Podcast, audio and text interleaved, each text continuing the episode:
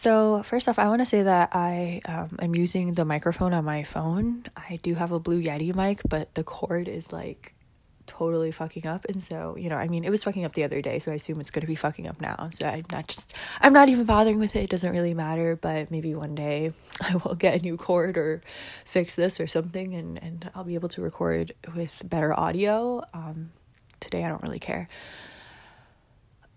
because I just want to I just want to start it. You know, I just want to do this. Um took me a while, took me a couple days of like journaling, spiraling, whatever, but like I feel like I have some things in order enough to to start with um, a somewhat focused podcast situation because um, and I didn't even you know I don't know um, let me let me say this I've always been somebody who found it very, very, very important to journal, to document, to philosophize, you know, give myself room and space to do that.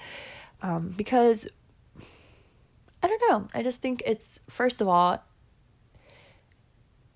it's just fun, it's relaxing. Second of all, helps me get my shit in order, my thoughts, my intentions, um, and my strategies, which the reason I journaled, I took to journaling so much when I was younger was because I just didn't really um, feel like connected to the world, you know? And I didn't really feel connected to the way that people told me to do things or the way that I was doing things. There's a lot of things that I did that I didn't really agree with or understand, you know? Um, I later, I mean, I found out I have ADHD later on. This was pretty recent that I found out I had ADHD. Um, I'm 21 now. I was in therapy. I think when I was 18 was when I started going to therapy. And then, you know, it took probably like a few months, I don't know, maybe a year of therapy for me to realize that, you know, yeah, I have ADHD as well as anxiety, which is what I originally went to therapy for.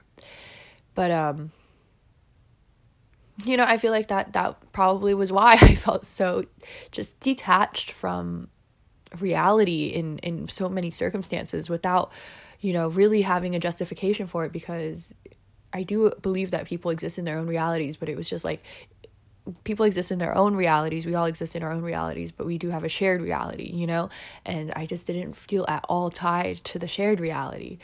Um, and so I think that's probably where my fascination and and just yeah passion for documenting and journaling is it's multi-purpose. It's i mean first sorry see i'm like just all over the place but whatever.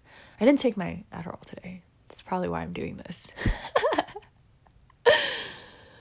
Oh, god. I look it's so necessary for self-acceptance for me because I'm getting a lot of I get a lot of messages.